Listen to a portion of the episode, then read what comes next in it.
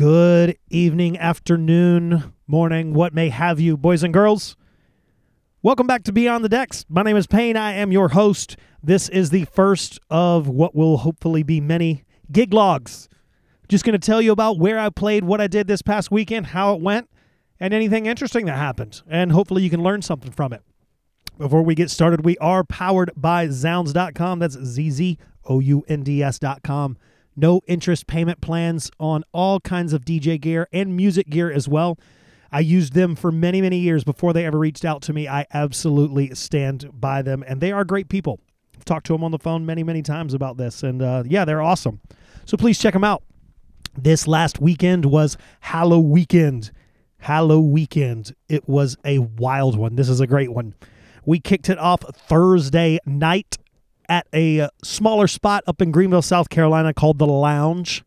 The Lounge is a good time. Typical shotgun bar in the shape. Uh, I for my DJ nerd friends, I take one top and a sub. The DJ booth's kind of small, so I just take my S9 one turntable and mix with instant doubles. A lot of good time, a lot of hip hop. Had a steady crowd in and out all night. Uneventful, no problems. But overall, a great time. That one was pretty straightforward. Then we moved right down the street to one of my favorite places to play and my least favorite places to load into SIP in downtown Greenville, South Carolina. It is a kind of bougie rooftop bar.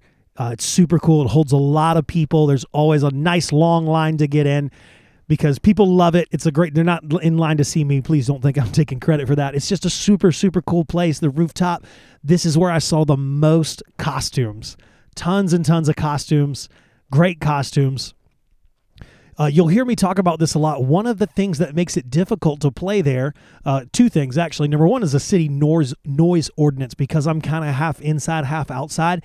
I take the same thing there as I take to the lounge. I take one top and a sub, uh, then maybe one or two turntables. If I take one, of course, I just mix on instant doubles.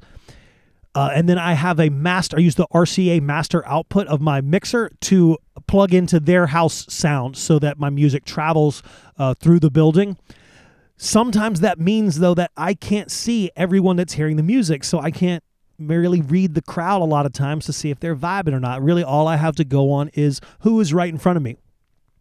Now, sometimes I'll have a friend or a security guard stand by my gear while I t- kind of take a lap around the rooftop and just see kind of how people are vibing to the music. I don't let them know I'm the DJ. Just grab a drink and take a stroll. That does make it tough though, but that place is just super, super fun to play. Of course, Halloween weekend, everybody's out to party. Halloween weekend is kind of an amateur drinking holiday, so you get a lot of people out that maybe aren't used to going out. Uh, maybe they don't know how to act. Maybe they can't handle their liquor. But overall, it was a really, really good time. Then Saturday came. Saturday, I had two, had two gigs on Saturday. One, uh, both in Columbia, South Carolina.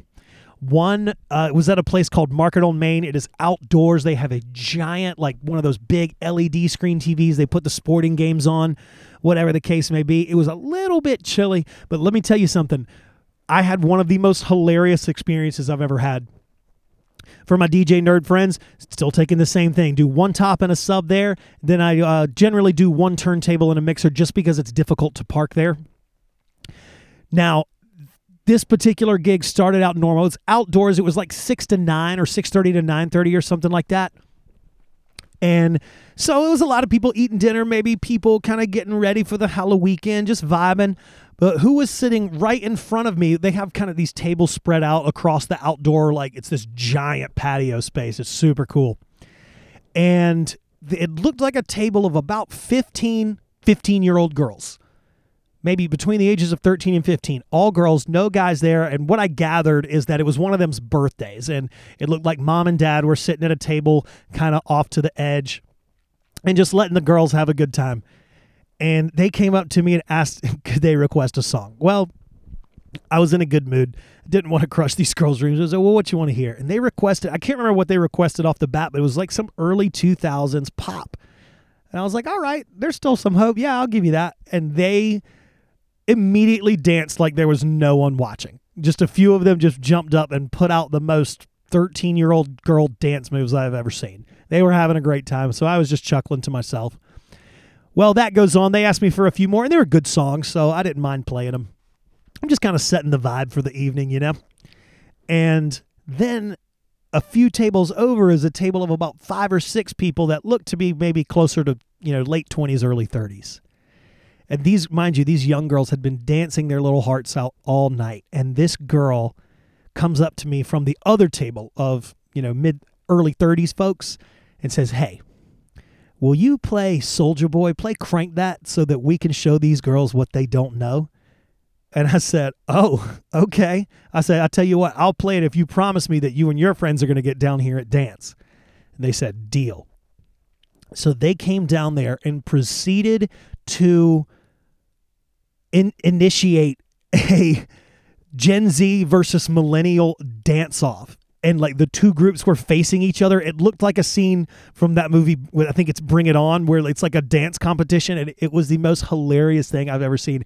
And they both groups were absolutely loving it, and that went on. They kept they would come back up and tell me songs that they could dance to versus the other group could dance to, and I just played to this dance battle, and it was amazing. It was hilarious. It was one of the funniest things I've I've ever seen. Then moving on, that gig finished up about nine thirty.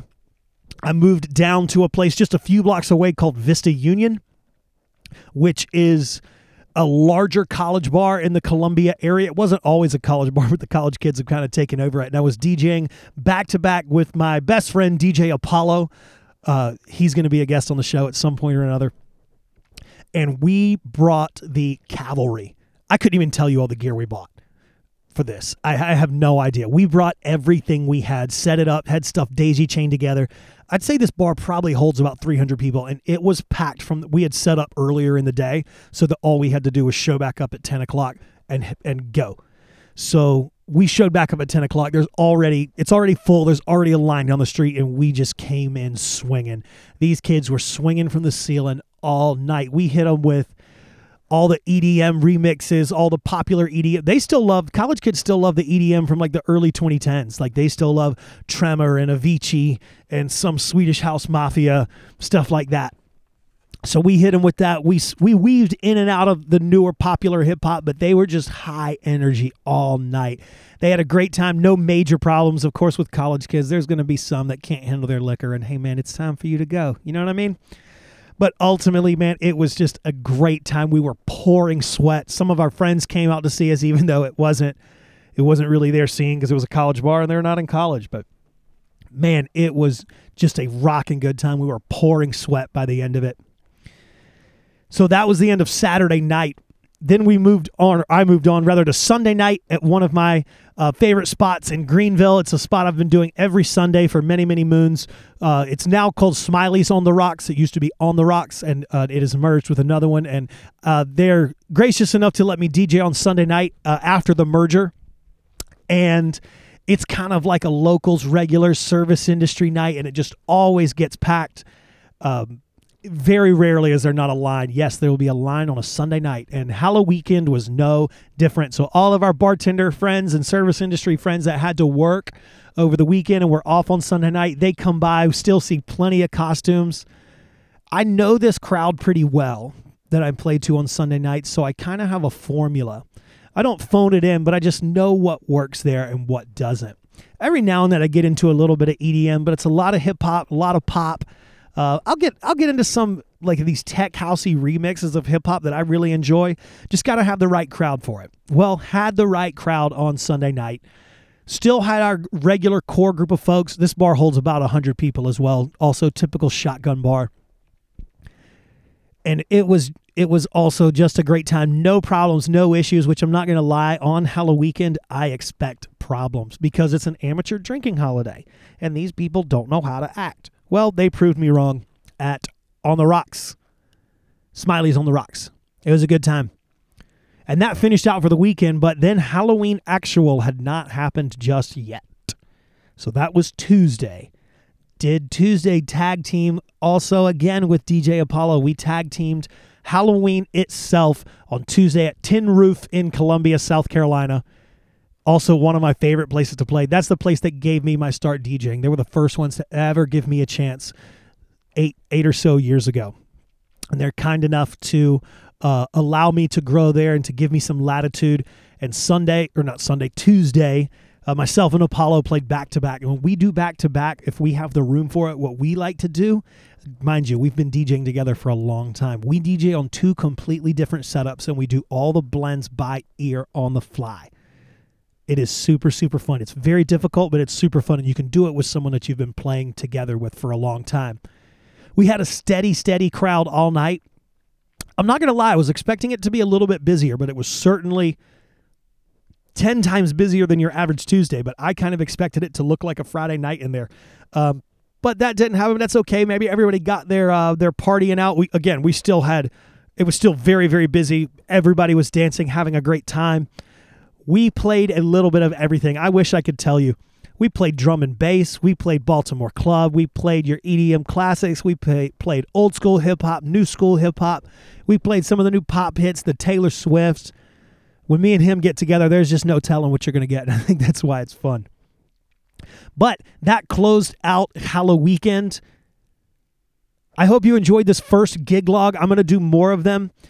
I'm going to try to give as much detail as I can uh, to give you some FOMO if you didn't make it out. And if you're a DJ, then so that you can learn something from it. Got a big one coming up this coming weekend. Uh, another double, double Saturday. Uh, just the fall is always busy for me in general. Uh, it's college football season. Then Christmas party, corporate Christmas parties come along. I do a few. I'll always end up doing a few of those uh, just for friends, uh, companies, or what have you. And then maybe a wedding or two because, you know, they pay more. and Get some Christmas money, you know, and it all leading up to New Year's Eve, which is our Super Bowl. Then January is a little slow. Make that make that Christmas money, New Year's money last. And then we go on to uh, January to dry January. So look looking forward to some great gigs, some great gig logs, some great shows. Uh, I've got some stuff in the works I can't quite talk about yet because it's not 100% in stone just yet, but I hope it does happen and I can't wait to share it with you. Thank you guys so, so much for listening. Check us out on Instagram at Beyond the Decks Podcast or shoot me an email at Beyond the Decks Podcast at gmail.com if you have a topic you want me to talk about or if you have a guest that you would like to hear on the show. Thank you guys so, so much. Have a good one. Cheers.